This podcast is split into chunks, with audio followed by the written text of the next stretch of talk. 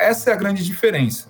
A liderança por autoridade, que era antiga, para a liderança por reconhecimento, baseada em valores de humanização, em propósito e uma visão clara, com uma comunicação clara com todo mundo, uma cultura de feedback.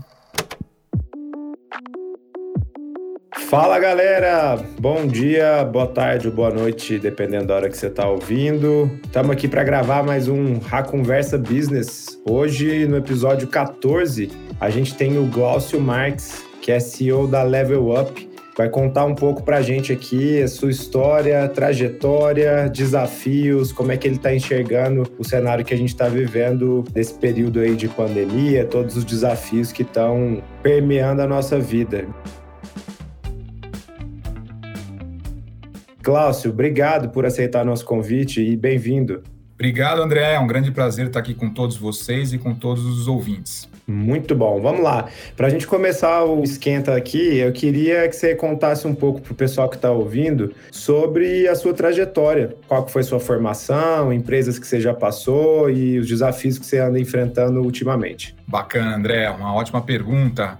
Bom, eu sou formado em publicidade, propaganda, fiz pós-MBA em marketing, tenho também certificação em liderança, que é uma coisa que eu prezo muito, que eu gosto bastante.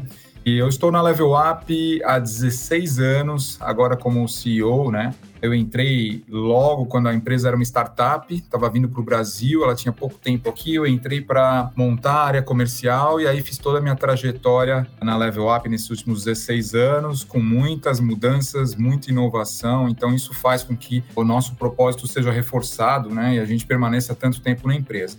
Uma coisa bacana, antes de trabalhar na Level Up, eu vim de um mercado que não tem nada a ver com o mundo online, né? não tinha naquela época, pelo menos, nem nada a ver com entretenimento, com games. Eu vim do mercado de varejo, de consumo, trabalhei também por 10 anos na Ambev e de repente me deu aquele clique, eu falei, poxa, agora é hora de mudar. Só que eu vou mudar para um negócio diferente. Eu quero mudar minha cabeça, quero mudar para um business totalmente diferente e foi o que eu fiz.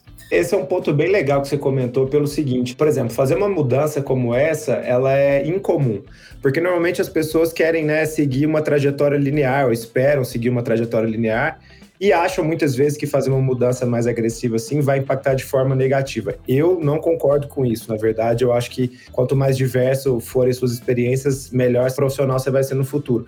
Como é que foi esse momento seu de fazer essa mudança? Foi sofrido? Foi difícil? Foi, foi sim, foi bem difícil. Eu fiquei pensando bastante na época.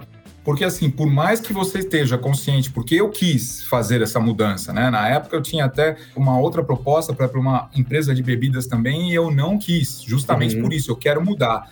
Só que você falar e você viver são coisas diferentes, né? eu falei, eu quero, eu quero mudar, eu já estava querendo mudar há algum tempo, foi por opção. Mas você queria mudar por quê, Glaucio? Eu queria mudar de mercado, na verdade. Eu queria mudar de mercado, eu já estava um bom tempo trabalhando com bebidas, um mercado fantástico, adorei uma grande escola, só que me deu aquela coisa, poxa, tá na hora de eu procurar outro mercado, outra coisa. E coincidentemente, quando você se abre para o mercado, é natural que venham propostas das coisas mais similares com que você já trabalhou. Claro. E naquele momento, eu tive essa proposta da Level Up, então até era uma empresa de fora, era uma empresa na época, a gente era uma empresa das Filipinas, né? Hoje é uma empresa até da Tencent, né? Da chinesa Tencent. Me encontraram através de Headhunter e me falaram da proposta. E assim, em 10 dias eu estava falando direto com o principal investidor da empresa que estava em Nova York, né? Então foi muito bacana. Esse contato me deixou assim muito motivado para o desafio. Você está direto com o contato com a pessoa que é um investidor, ele já te passa o que ele espera de você, qual que é o cenário, né? E era um mercado que no Brasil, poxa, a gente tinha conexão de escada ainda, né? Não era todo mundo que, que tinha conexão banda larga. Então foi um, um risco. Agora, é o que eu falei, é diferente de você falar quero, aí na hora você fala, putz, eu tô largando, né? Mudando toda uma carreira já de 10 anos para um negócio totalmente diferente que não existe no Brasil, não existia praticamente esse mercado de games online, né? MMO, RPG principalmente na época. Eu falei, não, mas aí que tá o desafio, eu vou criar algo novo. Então, isso me motivou ainda mais. Ô Glaucio, então conta um pouco pra gente sobre a Level Up. O que, que, você consegue compartilhar aí de números, da história, um pouco da empresa sobre as pessoas que não conhecem? Sim, a Level Up hoje ela é uma empresa que pertence à Tencent. A Tencent é uma das maiores empresas de tecnologia do mundo, né? É chinesa, e a Level Up foi adquirida pela Tencent. No início, a Level Up veio da Ásia também, de um grupo de investidores filipinos. E hoje a Level Up ela tem basicamente aí três grandes serviços, né? A gente publica jogos, a gente presta serviços também para empresas de games, como serviços de marketing, de atendimento, de publicação também, de localização de jogos, e a gente tem também um braço de distribuição, distribuição de jogos. Então a gente tem o nosso e-commerce, que é o hype.games, e a gente, além disso, a gente conecta todo o nosso portfólio de games com canais de distribuição. Então, por exemplo, se você entrar no Banco Next, hoje a gente tem um canal lá de Hype Games no Banco Next. Se você entrar no Banco Inter, a gente trabalha com eles também. Se você entrar em diversos aplicativos, é, apps, é, carteiras eletrônicas, bancos digitais, a gente está conectado com varejos também. E a gente tem, além disso, uma plataforma que a gente atende pequenos e médios varejos, que aí a gente tem mais de 150 clientes ao longo do Brasil conectados nessa plataforma. Através dessa plataforma, ele consegue vender o nosso portfólio e ter uma comissão perante a isso. Perfeito. Então, esses são os três principais business da Level Up atualmente. Hoje a gente está próximo de 300 colaboradores. Então, só para ter uma ideia, nós crescemos nos últimos dois anos e meio, a gente saiu de 120 para quase que 300 agora, crescemos bastante nesse Dobrado. sentido. Exatamente. Atendemos mais de 2 milhões de clientes por mês, né? Estou falando entre usuários que se conectam com a gente para comprar jogos, para distribuir ou através das nossas redes sociais e outros canais. Então, isso é um pouquinho aí dos números da Level Up. E quão relevante é o mercado brasileiro dentro de todos os mercados que vocês atuam? O mercado brasileiro ele é o mais relevante hoje, mesmo porque os escritórios que a gente tem em Colômbia e México, o México a gente abriu escritório há pouco tempo, né? Abrimos agora faz um mês. E Colômbia, ele está sendo reestruturado agora, então, para o crescimento que a gente vai ter para a América Latina, né? De publicação principalmente. Mas o Brasil, posso dizer que é o mais relevante de todos. E outra coisa que você comentou que me chamou a atenção, né? Você falou que você está já há 16 anos na Level Up. Sempre que eu estou conversando com algum funcionário nosso da Raccoon que acabou de completar, sei lá, 5, 6 anos, eu fico com uma gratidão enorme e eu sempre sinto também que a gente está acertando muito, porque um jovem escolher ficar numa empresa por tanto tempo, né? Hoje o que é comum você fazer um pinga-pinga o tempo inteiro, traz essa sensação de alguma coisa certa a gente está fazendo. Só posso imaginar a mesma coisa da Level Up, para você escolher ficar 16 anos lá, né? Conta um pouco da cultura da empresa e dos desafios e por que que você comentou, né, que se reinventou ao longo desse caminho, assim. Isso que você falou faz toda a diferença, a cultura da empresa. Então, na Level Up, a gente tem uma cultura muito grande de ter um ambiente propício para as pessoas é, crescerem a gente ter um ambiente que as pessoas possam ser elas mesmas e que a gente realmente procure absorver os pontos fortes de cada um. Né? A gente tem uma cultura muito forte de diálogo, de trabalho em equipe, de respeito acima de tudo. Agora, uma coisa que é importante citar, eu não sou exceção lá. Uhum. Os nossos gerentes hoje, coordenadores também, grande parte deles tem mais de cinco anos de empresa, são pessoas que têm hoje na faixa dos seus 29, 30 anos, né? Alguns mais velhos, outros mais novos, inclusive. E por que, que eles ficam? Por algumas razões aqui que eu acho que são fundamentais, né? A primeira delas é a questão de propósito. A gente tem um senso de propósito muito grande em torno do que a gente faz, que é um mercado atrativo para os jovens, inclusive, vem crescendo muito, né? Muito. A segunda é a própria questão da cultura de respeito que a gente tem, respeito pelas pessoas. Isso a gente vem construindo há muito tempo e é muito difícil. Tá? É muito difícil porque você trabalha com pessoas, você sempre tem alguns problemas que precisa trabalhar e tudo mais, então é difícil. E o terceiro, porque a gente procura sempre dar oportunidade de crescimento para as pessoas que estão aqui.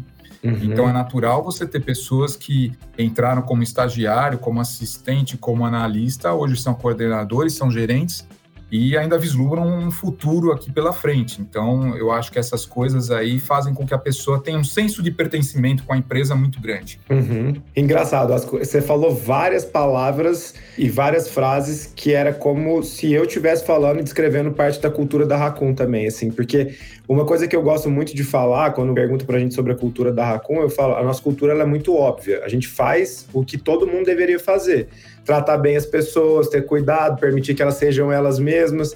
E é engraçado, porque pra gente que vive essa cultura, você fala, é óbvio que esse é o jeito correto, mas o mercado, na verdade, não é assim, pelo contrário, né?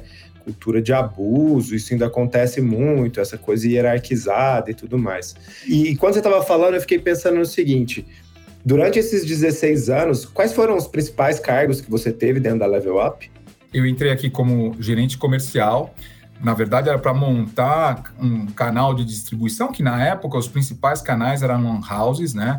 A gente tinha aquele boom de lan house, então eu entrei para organizar a distribuição para esses canais. O que, que era distribuição? É venda de jogos e créditos mesmo, né? A gente tinha um modelo de negócio que o jogo até no começo era assinatura, depois virou gratuito, era o Ragnarok, e você tinha que distribuir para as lan houses. E não só distribuição, um programa de trade foi o que nós fizemos, né? Hum. Então você tinha eventos, tinha o que a gente chamava até de monetização da Lan House. A gente começou a vender propaganda dentro das Lan Houses, tamanha base que a gente tinha. E que a legal. gente não revenue share com os proprietários, né? Então era um outro business até, mas a gente fez um programa de trade marketing para as Lan Houses. Esse foi o primeiro desafio. Montamos uma equipe Brasil para fazer esse projeto. Uh, depois foi começar a incentivar outros canais de distribuição. Então, olha só que coisa bacana. Eu fiz uma pesquisa, nós fizemos uma pesquisa, um focus group com jogadores dos nossos jogos e falamos: Poxa, onde você gostaria de comprar os créditos para o seu jogo? Ele falou: a melhor coisa é se eu pudesse comprar na banca de jornal em frente da minha casa. E com aqueles 10 reais que eu ganho de mesada do meu pai, eu desceria, não precisava falar nada para ninguém, comprava lá o crédito, subia e continuava jogando. Olha só. Nós criamos, criamos uma revista, a revista Level Up, que custava 10 reais e vinha com um crédito, um cartãozinho pré-pago de 9, né, 9,90 na época. Foi um boom. Então aí crescemos, chegamos a imprimir mais de 2 milhões de revistas por ano, né? Foi um boom na época. Aí começamos a criar outros canais ainda. Fizemos caixinha dos jogos na Blockbuster, na época de Blockbuster, né? Para quem aqui é, é, mais antigo, Blockbuster eram as videolocadoras, era uma uhum. rede, a gente fez caixinhas lá que vinham com crédito dos jogos para vender nas Blockbusters, caixinha na FENAC, caixinha para vender no Extra e por aí foi. Então abrimos um canal de distribuição. Daí eu fui para um lance mais de negócios, né? Porque a gente também abriu uma área de mídia dentro da empresa e de parcerias. Então, toda essa parte, não só de canais, mas de mídia, de parcerias, veio para mim. Mais adiante, eu virei gerente geral da Country Manager Brasil e depois, agora, recentemente, CEO. Hoje a gente tem operações no Brasil, México e Colômbia. Então, hoje eu cuido de toda a região. Ótimo, porque o que, que acontece? Muita gente que está ouvindo a gente tem um foco em ouvir para entender como é que as pessoas que estão aqui batendo papo avançaram e se desenvolveram na carreira para tentar replicar um pouco disso? E existe muita dúvida, talvez até um certo misticismo em volta do cargo do CEO, né? Pô, chegou a ser CEO, é o cargo maior, tudo mais. Parece algo é, realmente para muita gente inalcançável, extraordinário. O que, que mudou desses outros cargos que você teve para o cargo que você tem agora? mudou a amplitude do que eu faço. Mas, assim, algumas coisas básicas eu acredito muito que antes até de você ter, você já deve ser, né? Você ter o cargo, eu já devo agir como tal. Então, algumas coisas. Respeito às pessoas, à equipe. A forma de liderar, de estar muito próximo. Eu acho que, independente de você ser supervisor, gerente, analista, assistente, o que for, o que vai te ajudar muito a construir uma equipe, um relacionamento de sucesso na empresa é a forma como você trabalha com as outras pessoas. E para isso você tem diversos elementos, né, que passam pelo óbvio, como você falou, que na prática, no dia a dia não é tão óbvio, que é a partir do respeito e tudo mais, mas tem uma coisa que a gente, todo mundo fala, mas é difícil você viver no dia a dia, que é você aprender a ouvir opiniões diferentes das suas, né, estar aberto a isso, saber filtrar, mas estar aberto a isso e aprender com isso, né? Então, eu acho que isso é uma coisa que eu sempre procurei trabalhar em mim, é muito difícil, sempre procurei trabalhar em mim e que eu levo desde a época que eu comecei até hoje. Essa questão de você ouvir todo mundo da mesma forma, igual, opiniões diferentes, principalmente quando eu tenho uma opinião muito conflitante, pelo contrário, em vez de eu fugir dessa opinião, não, eu quero saber mais. Eu quero ter curiosidade para tentar enxergar o que eu não estou vendo, que a outra pessoa está vendo. Então, isso é uma coisa que me fez aprender bastante e que eu acho que se eu pudesse falar, olha, isso é uma coisa que vai, uma coisa que vai te ajudar muito, é isso. É uhum. você estar tá aberto a opiniões diferentes, diversas, e ouvir com carinho isso em qualquer posição que você esteja. E esse ponto é fantástico. Porque a gente sabe o tanto que é difícil fazer isso na prática, né? Você tem que estar muito. Tá muito preparado e atento para não cair de novo em ficar cercado só de pessoas que concordam com você, ou se cercar, mesmo que momentaneamente, das pessoas que estão concordando, né? Isso, isso passa por autoconhecimento. Quanto mais você se conhece, mais você tem a possibilidade de enxergar essas coisas. Opa, será que aqui eu estou dando o valor que eu quero dar para aquela opinião? Ou eu estou me sabotando aqui, eu estou simplesmente indo no meu ponto cego e estou colocando a minha opinião em cima dessa. Perfeito. Então, perfeito. isso passa pelo autoconhecimento. Legal, muito bom. Glaucio, você comentou aqui sobre essa ideia que vocês tiveram de entrevistar os clientes de vocês, essa sacada muito legal de colocar a revista na banca de jornal para facilitar a compra de créditos e tudo mais. Quando você estava falando isso, eu fiquei pensando o seguinte: é a mesma coisa que a gente busca fazer hoje com maior escala e mais rápido através de ferramentas de social listening, né? De ir para as redes sociais para ficar prestando atenção do que, que falam dos nossos produtos, das nossas marcas, dos nossos concorrentes, que por sinal é uma estratégia de marketing fantástica e ainda pouco utilizada. Vocês fazem isso dentro da Level Up? Como é que é essa escuta dos clientes de vocês hoje? Sim, a gente faz. A gente tem uma área de, de social media, né, que não só administra os canais, mas fica de olho, responde ativamente e traz os feedbacks. Só para você ter uma ideia, dependendo do produto, a gente tem reportes semanais com insights dos consumidores e tem produtos até, principalmente quando está em fase de lançamento e tudo mais, a gente tem reportes diários. Então a gente preza muito pelo que o cliente escreve, pelo que o cliente fala Inclusive, como eu disse, a gente tem a resposta ativa e a gente está sempre monitorando as redes sociais, de olho nisso. E nós temos uma área lá dentro também de inteligência de mercado, que está fazendo pesquisa em outras redes sociais, em outros locais, inclusive em outros países, para comparar os comportamentos aí dos usuários. Então é uma coisa que a gente leva bem a sério. E é comum vocês se depararem com achados que vocês não faziam ideia de que estavam ali ou que eram interesse dos clientes de vocês? Olha, é comum sim, principalmente, infelizmente até, às vezes aparecem aquelas coisas, aí vamos falar de coisas operacionais. Por exemplo, você está com uma promoção em andamento, você está com alguma coisa que está aumentando a demanda, e aí um cliente fala, poxa, eu tentei comprar aqui tal produto, tal, tal jogo e não consegui. Poxa, às vezes ele nem dá detalhe, mas aí se não conseguir, já acende o alerta para nós para procurar, entrar em contato com ele. O que, que você não conseguiu? Qual foi o problema? Foi no meio de pagamento? Foi na página? Foi no acesso? E daí a gente acaba, às vezes, descobrindo coisas que, às vezes, é muito peculiar daquele cliente, mas quando a gente vai lá a fundo, a gente vê que tem vários outros que não reclamaram, que simplesmente tentaram e foram embora, né? Uhum. Esse que é o grande perigo do negócio. Então tem que agir muito rápido e já resolver imediatamente, mas é comum sim. É, e é engraçado, porque a tendência, óbvio, é que o tráfego fique cada vez mais caro e seja cada vez mais difícil de trazer esse cliente. Então, uma vez que o cliente interessado está na sua página, você não pode deixar ele embora de forma nenhuma, né? E se você não atua rapidamente em cima de uma reclamação que a princípio parece superficial ou exclusiva, você pode perder um monte de venda com clientes parecidos. Exatamente. Então, qualquer, como você disse, qualquer sinal de problema, de que está tendo alguma dificuldade, alguma barreira aí, ou no cliente entrar em contato com a gente, ou acessar o jogo, ou até comprar alguma coisa, a gente já acende a luz vermelha e já tem que resolver rapidamente. Klaus, deixa eu te perguntar uma coisa. Acho que muitas das conversas que eu fiz com os últimos entrevistados, a gente entra na questão de transformação digital, pandemia, as coisas que estão acontecendo. E você é um cara que está aí já mais de 20 anos de experiência no mercado liderando equipes. Então, acho que você consegue trazer um panorama do que, que mudou, qual que é a diferença de ser líder, de liderar quando você estava começando a liderar equipes, do que, que é hoje em dia, né, com essa digitalização ao extremo. Perfeito. Outro dia eu estava conversando com um amigo meu, que ele é diretor de uma empresa já há um bom tempo, né? Ele falou para mim o seguinte, ele falou, Glaucio, você que está liderando aí, trabalhando com um pessoal mais jovem também, poxa, eu estou abismado, porque eles chegam para nós não tem paciência, é tudo muito rápido. Aí, quando eu falo um não, o cara vira a cara, vai embora da empresa, ninguém fica mais de um ano na empresa. E eu falei para ele assim: você tem razão. Só que sabe o que, que acontece? Sabe qual a grande diferença? Há 10, 15, 20 anos atrás, a gente liderava por autoridade. Uhum. A forma de liderar mudou. Hoje a liderança é feita por reconhecimento. Então, por isso que as pessoas não ficam. Talvez você não tenha mudado a forma de liderar. Então, a liderança por reconhecimento é aquela liderança que você trabalha por admiração, por propósito.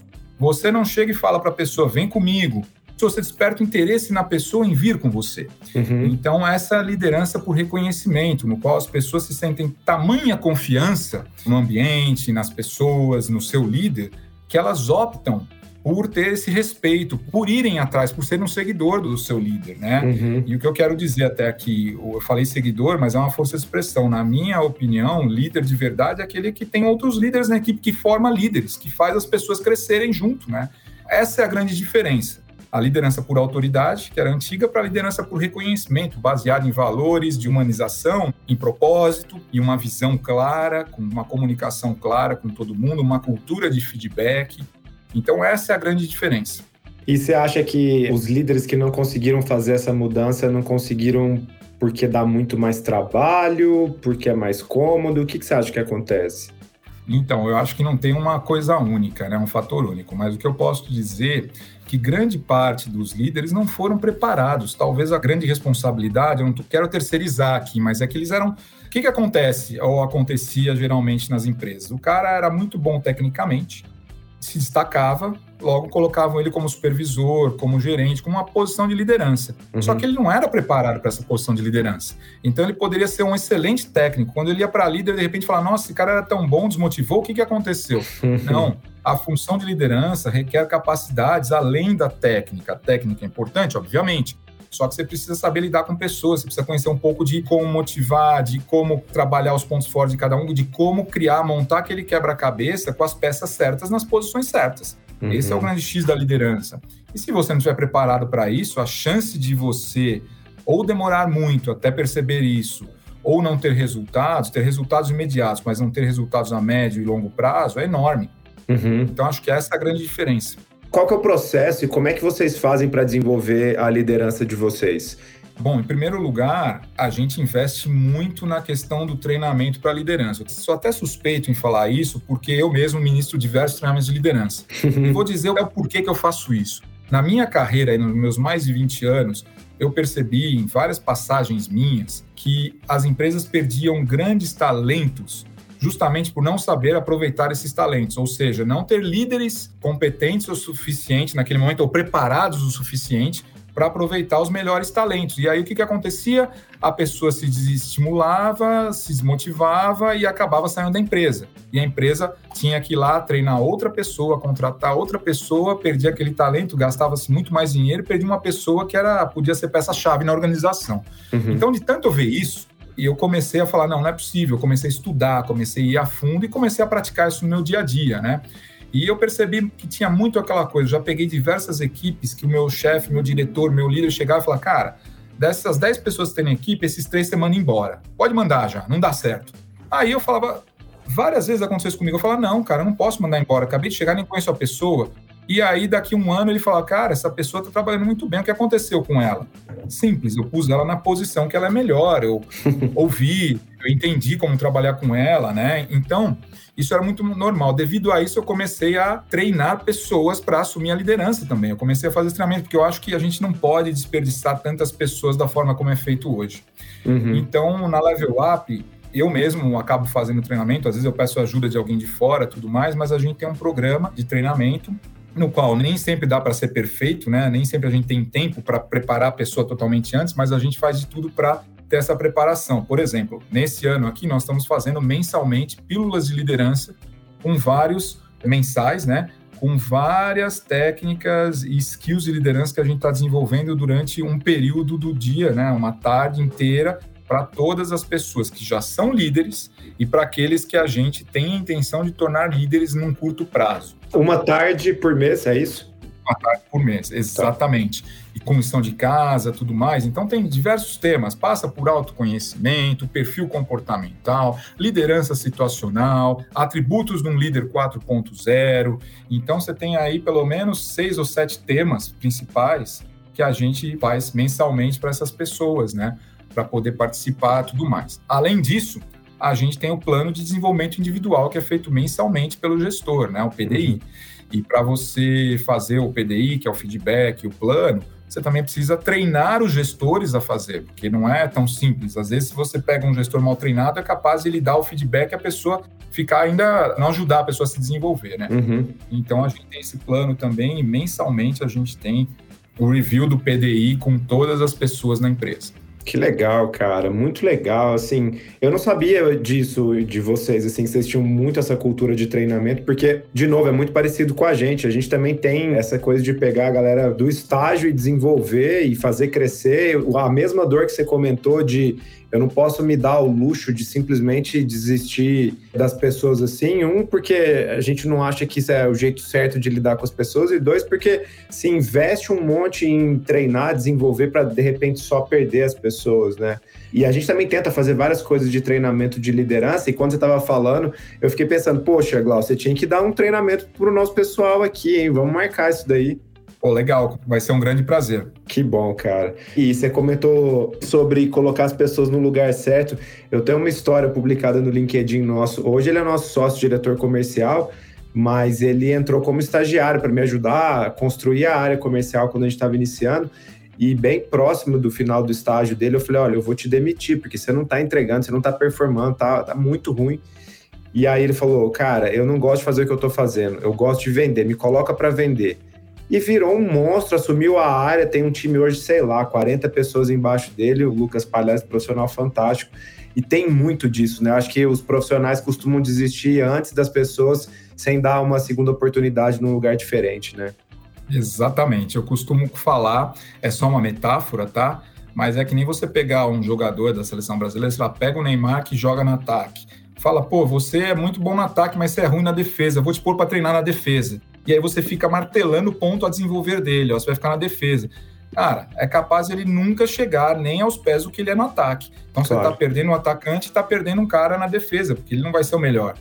Então, não, se ele é bom no ataque, cara, desenvolve ele no ataque, a exaustão para ele virar excepcional no ataque e treina um pouquinho ele na defesa só para se ele perder a bola na frente ele voltar para ajudar. Mas uhum. o business principal dele vai ser marcar gol no ataque meio que assim. E por que que normalmente os líderes não dão conta de fazer essa reavaliação? Qual que você acha que é o principal problema? Eu acho que, de verdade, eles não são capacitados em serem líderes, eles não são treinados para observar isso. A gente acha, é que nem vendas, muito se fala, ah, o cara é um vendedor nato, ele nasceu com esse dom. Tudo bem, ele pode ter facilidade, só que assim, ele precisa ser treinado, ele precisa estudar, exaustão, o seu cliente, estudar ele, estudar técnicas, para que ele seja um bom vendedor de fato. É a mesma coisa o líder. Ah, um líder nato nasceu para liderar. Ele pode ter talentos inatos, pode ter facilidades. Só que assim, você precisa ser preparado, você precisa ter técnicas, você precisa conhecer, por exemplo, você falou disso, de perfil comportamental. Então, uhum. quando você tem as diferenças de perfil comportamental, seja a ferramenta que for, seja DISC, seja Ned Herman, o que for, você precisa conhecer, porque aquilo lá vai te dar alguns atributos, tanto de linguagem, como você vai se comunicar com o seu liderado, com as pessoas, como a pessoa aprende mais fácil, quais são as habilidades que ele tem mais facilidade. Então, isso é só um exemplo. Mas, assim, é fundamental que o líder seja preparado, ele estude liderança, é isso que eu penso. Uhum. Acho que hoje em dia esse tema está mais comum, mas antigamente isso era bem atípico, né? O líder ele era forjado ali no front tentando ser líder, não tinha alguém falando é assim que se lidera e tudo mais acho que é uma mudança extraordinária, né, para a gente, para o mercado, para quem está vindo por aí, que vai poder contar com líderes muito melhor capacitados, né? Uhum, sem dúvida, isso é, eu digo que é fundamental. Qual que é a importância do tema diversidade quando você está falando de liderança e de montar equipes de alta performance? Legal, eu acho que a importância é total. E quando eu falo de diversidade aqui, eu estou falando de todos os tipos, tá?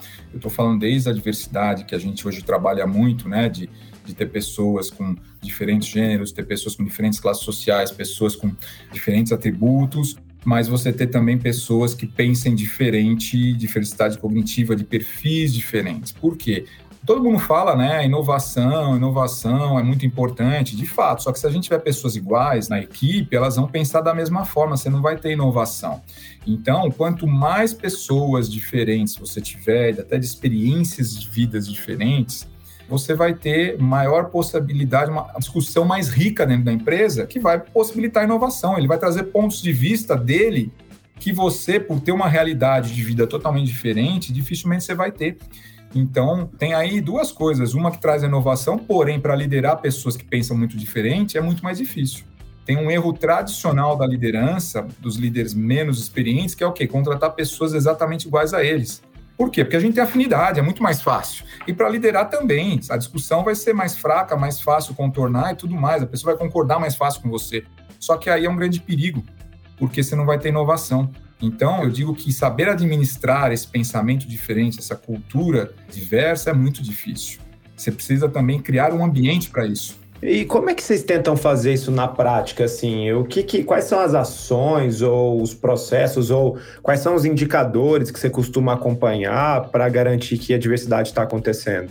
Isso é uma coisa que a gente trabalha há uns dois, três anos com isso, mas eu posso dizer que a gente está no começo ainda, tá? Porque é muito aprendizado. Uhum. Mas falando aí de diversidade, até indo para o campo de inclusão. Hoje a gente trabalha com uma consultoria, inclusive, que dá suporte para nós em termos de diversidade e inclusão, tá? tanto em contratação quanto em conscientização, porque não basta só eu contratar pessoas de diversidade, mas eu não ter um ambiente que acolha essas pessoas. Isso às vezes, muitas vezes acontece, ah, vamos trabalhar diversidade, vamos, aí entra uma pessoa de diversidade dentro da empresa e aí essa pessoa não é bem recebida, ela fica pouco tempo, vai embora e você fala, tá vendo? Falei que não ia dar certo. Mas por que, uhum. que não deu uhum. certo? Não deu certo porque você não criou um ambiente para essa pessoa, talvez. Então, uhum. Então tem que olhar para dentro. E isso é bastante complicado. Então precisa criar esse ambiente primeiro. Hoje a gente tem alguns casos, contratações que a gente foca em diversidade, contratações específicas. A gente tem um censo da empresa de diversidade e a gente tem essa consultoria. E criamos agora esse ano um comitê de diversidade. O que é esse comitê de diversidade? É um grupo de colaboradores da empresa que opcionalmente quiseram fazer parte desse grupo, né? Foram convidados, né? E quiseram, aceitaram fazer parte desse grupo. E lá se discute ações para aumentar a diversidade e a inclusão dentro da empresa. Então, essas são as ações que a gente tem hoje. Como eu digo, está no começo, mesmo que se começou já há três anos, porque é um negócio muito difícil, o negócio tem que entrar no nosso DNA realmente. Outro tema que eu vejo sendo muito discutido, né, é porque o que a gente vê é que essa preocupação com a saúde, o bem-estar, isso que a gente falou no começo das pessoas poderem serem, ser elas mesmas e tal, passa a ser prioritário, porque se você não olhar e não cuidar disso, ninguém vai ficar na sua empresa, o seu turnover vai ser altíssimo. E dentro desse contexto, o que a gente vê é crescer, né, vem crescendo, essa figura do Chief Happiness Officer, né, o cara focado em olhar para a felicidade dentro da empresa e como é que afeta a vida dos profissionais. O nosso time fez uma pesquisa e viu que tem, assim, mais ou menos uns 90 profissionais desse tipo atuando aqui no Brasil, né, talvez em empresas médias e grandes, mas que a gente imagina que isso vai continuar crescendo, porque você pega esse período de pandemia, ansiedade nas alturas, depressão e tal, muitos problemas relacionados a bem-estar, né? Como que você vê esse tema, Glaucio, do, tanto do cargo quanto do olhar para a felicidade e como é que isso afeta tanto o stakeholder que é o investidor da empresa quanto o funcionário? Olha, eu acho que saúde mental é uma coisa importantíssima, né? tanto quanto a saúde física. Inclusive, se você não cuidar da saúde mental, a saúde física padece. Eu acredito muito nisso. Então, acho que é importantíssimo cada vez mais as empresas olharem para isso. E aí eu volto a insistir no tema liderança, porque isso passa pela liderança. Se você tem um líder tóxico na empresa, ele vai acabar contaminando a equipe inteira, contamina outra equipe e assim vai. Então, eu acho que, independente até da pessoa de ter o cargo lá do Chief Happiness Officer, né? É, uhum. Eu acho que a liderança tem que ter essa missão para ela de levar felicidade para sua equipe, porque senão não adianta. Tem que ser uma coisa que seja comprada pela empresa inteira, pelos todos os líderes, desde lá de cima, né? Passa pela cadeia inteira. Agora, a saúde mental, ela tem que ser tema mesmo Hoje em dia a gente está vendo cada vez mais né, o aumento da depressão, o aumento de casos de afastamento baseado em algum problema mental. Então, eu acho que é uma coisa que a gente tem que trabalhar sim. Isso passa muito pela escuta ativa das pessoas da sua equipe também, porque se você tem essa escuta, você vai entender que alguém está com algum problema, você precisa de ajuda de repente. Porque muitas vezes a pessoa que está com problema, ela não se sente incentivada e motivada a procurar ajuda. Porque dependendo como ela for tratada, o que, que acontece? As pessoas acabam ignorando. Ela fala, ah, frescura, para, acorda para Jesus, se mexe, não é? Uhum. Mas se o líder tiver uma preparação, um treinamento, o treinamento que eu falo aqui é de escuta ativa mesmo, de compreender cada pessoa como um ser único. e vai ver que aquela pessoa está precisando de alguma ajuda e vai tentar ao menos incentivar isso, vou levar para a empresa, né? Por exemplo, no nosso caso lá, a gente tem hoje psicólogos de plantão. Hoje em dia está online, né? Então a gente tem horários da semana no Zoom que a gente tem duas psicólogas que você pode marcar, sabe que ela está lá aquele horário, você procura ela e depois você pode até marcar consultas recorrentes. Então, é estimular as pessoas, né? uma coisa que eu falo muito para os líderes lá, você vê que alguma pessoa da sua equipe está com algum problema, estimula ela, incentiva ela a falar com o psicólogo aqui, uhum. que é o primeiro passo, que aí ele vai encaminhar essa pessoa ou para o tratamento que deve ser feito, ou vai ouvi-lo e vai orientá-la, enfim. Eu acho que é o primeiro passo. Mas, resumindo, fundamental, acho que é muito importante. Eu não tive contato com nenhuma pessoa desse cargo, tenho só lido a respeito. Agora, eu acho que é uma coisa que vai acabar crescendo bastante. Que legal ouvir você falar isso, porque a gente tem aqui na Racon também, a gente faz isso que a gente chama de acolhimento com psicólogos, faz uns bons anos já, tá sempre lotado, a gente faz tanto individual quanto em equipe, coletivo. Eu achei fantástico ouvir você falar como que vocês pensam, desenvolvem as pessoas, cuidam das pessoas, porque a minha sensação é que o nosso mercado, de forma geral, ele é predominantemente extrativista. Ele quer pegar o cara pronto, trazer e utilizar o máximo possível e aí depois perde para o mercado e vai atrás de um novo. E são poucas as empresas que querem formar, que se dão o trabalho de formar. Só que se ninguém formar, não vai ter profissional para o futuro. Então, encontrar uma empresa com valores tão parecidos e que está focado nisso, dá um calor no coração, assim, que legal. Parabéns pelo trabalho, viu, Glaucio? Legal, e isso não é fácil, tá? A gente fala assim, parece não é romântico, não. É trabalho, é muito difícil e você conseguir levar isso para todas as áreas da empresa é um desafio tremendo. Eu te falo que é uma coisa que a gente vem trabalhando há um bom tempo e até hoje não é perfeito, dificilmente claro. será mas a gente vai cada vez mais chegando um pouquinho mais perto ano a ano do nosso objetivo. Agora, é uma coisa muito difícil, tá? Nem tudo funciona. A gente fala aqui, mas aí você vai ver na prática, ah, uma área não funcionou, poxa, tem que voltar, fazer todo o treinamento, tudo de novo. Aí outra hora funcionou bem e assim vai. Então, é um negócio que é trabalho mesmo, é trabalhoso. Agora, eu posso dizer de coração, quando você tem pessoas na empresa que dão valor para isso, que falam, poxa, aqui eu tive todo acolhimento, eu fui treinado, as pessoas acreditaram em mim, estou crescendo. Até mesmo, às vezes, quando elas deixam a empresa depois de anos trabalhando com a gente, e a gente continua, claro, torcendo para o sucesso delas, para o melhor para elas, isso é a sensação de dever cumprido, né, do nosso propósito fazendo sentido. Bom, sinceramente, a gente poderia ficar aí mais algumas horas conversando, porque o papo está extremamente agradável, mas para a gente ficar dentro dos limites aí dos nossos horários, Glácio, antes da gente fazer o encerramento, eu queria pedir para você, a gente sempre fecha os nossos podcasts com uma indicação. E, poxa, uhum. a gente uhum. falou tanto de liderança aqui, eu queria que você desse uma indicação ou de livro, ou de, Sim. sei lá, série, alguma coisa que você gosta muito para o pessoal que quer se desenvolver nessa área da liderança. Para eu dar uma indicação só agora, fica muito complicado. Eu trouxe aqui três, pode ser? Por favor. Então, o primeiro que eu vou fazer, minha propaganda aqui também, eu vou indicar um livro que chama Histórias de Sucesso, tá? Fala sobre o mundo corporativo e são 25 C-levels de companhias eu estou aqui também presente, eu tenho um capítulo nesse livro, é, Histórias Extraordinárias do Mundo Corporativo, volume 5. Vou indicar também um outro Legal. livro que é para líderes mais experientes, que é sobre criação de equipes, que chama o Efeito Porco Espinho. Tá? É os segredos de se construir equipes de alto desempenho. Quem que é o autor? Ah, excelente. O autor é Manfred Katz de Vries. Não sei se a pronúncia é essa exatamente, mas o livro é fantástico, é um livro mais difícil um pouquinho de ler, por isso eu falei para líderes mais experientes mas ele fala muito da questão que quando você tem pessoas na equipe, você está trazendo a bagagem psicológica dessas pessoas também. Então você tem que saber lidar com isso, que é o lidar com pessoas, né? Uhum. Tem mais um aqui, que esse daqui já para pessoas que estão se tornando líderes, os cinco desafios das equipes, de Patrick Lencioni, uma história sobre liderança. Ele fala da pirâmide da liderança e a base da pirâmide, só que eu vou citar aqui, é a confiança então não adianta, você pode ter tudo na empresa. Se não tiver confiança da liderança, sem confiança não há liderança, né? Então, é, fala sobre isso.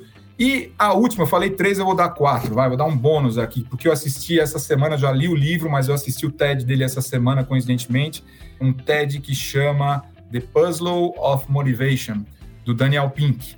Ele também tem um livro que é Motivação 3.0, que é show e fala justamente isso, do líder 4.0, da questão de você ter motivação intrínseca acima da motivação extrínseca, que é o que hoje até os jovens procuram, né? O propósito acima de tudo.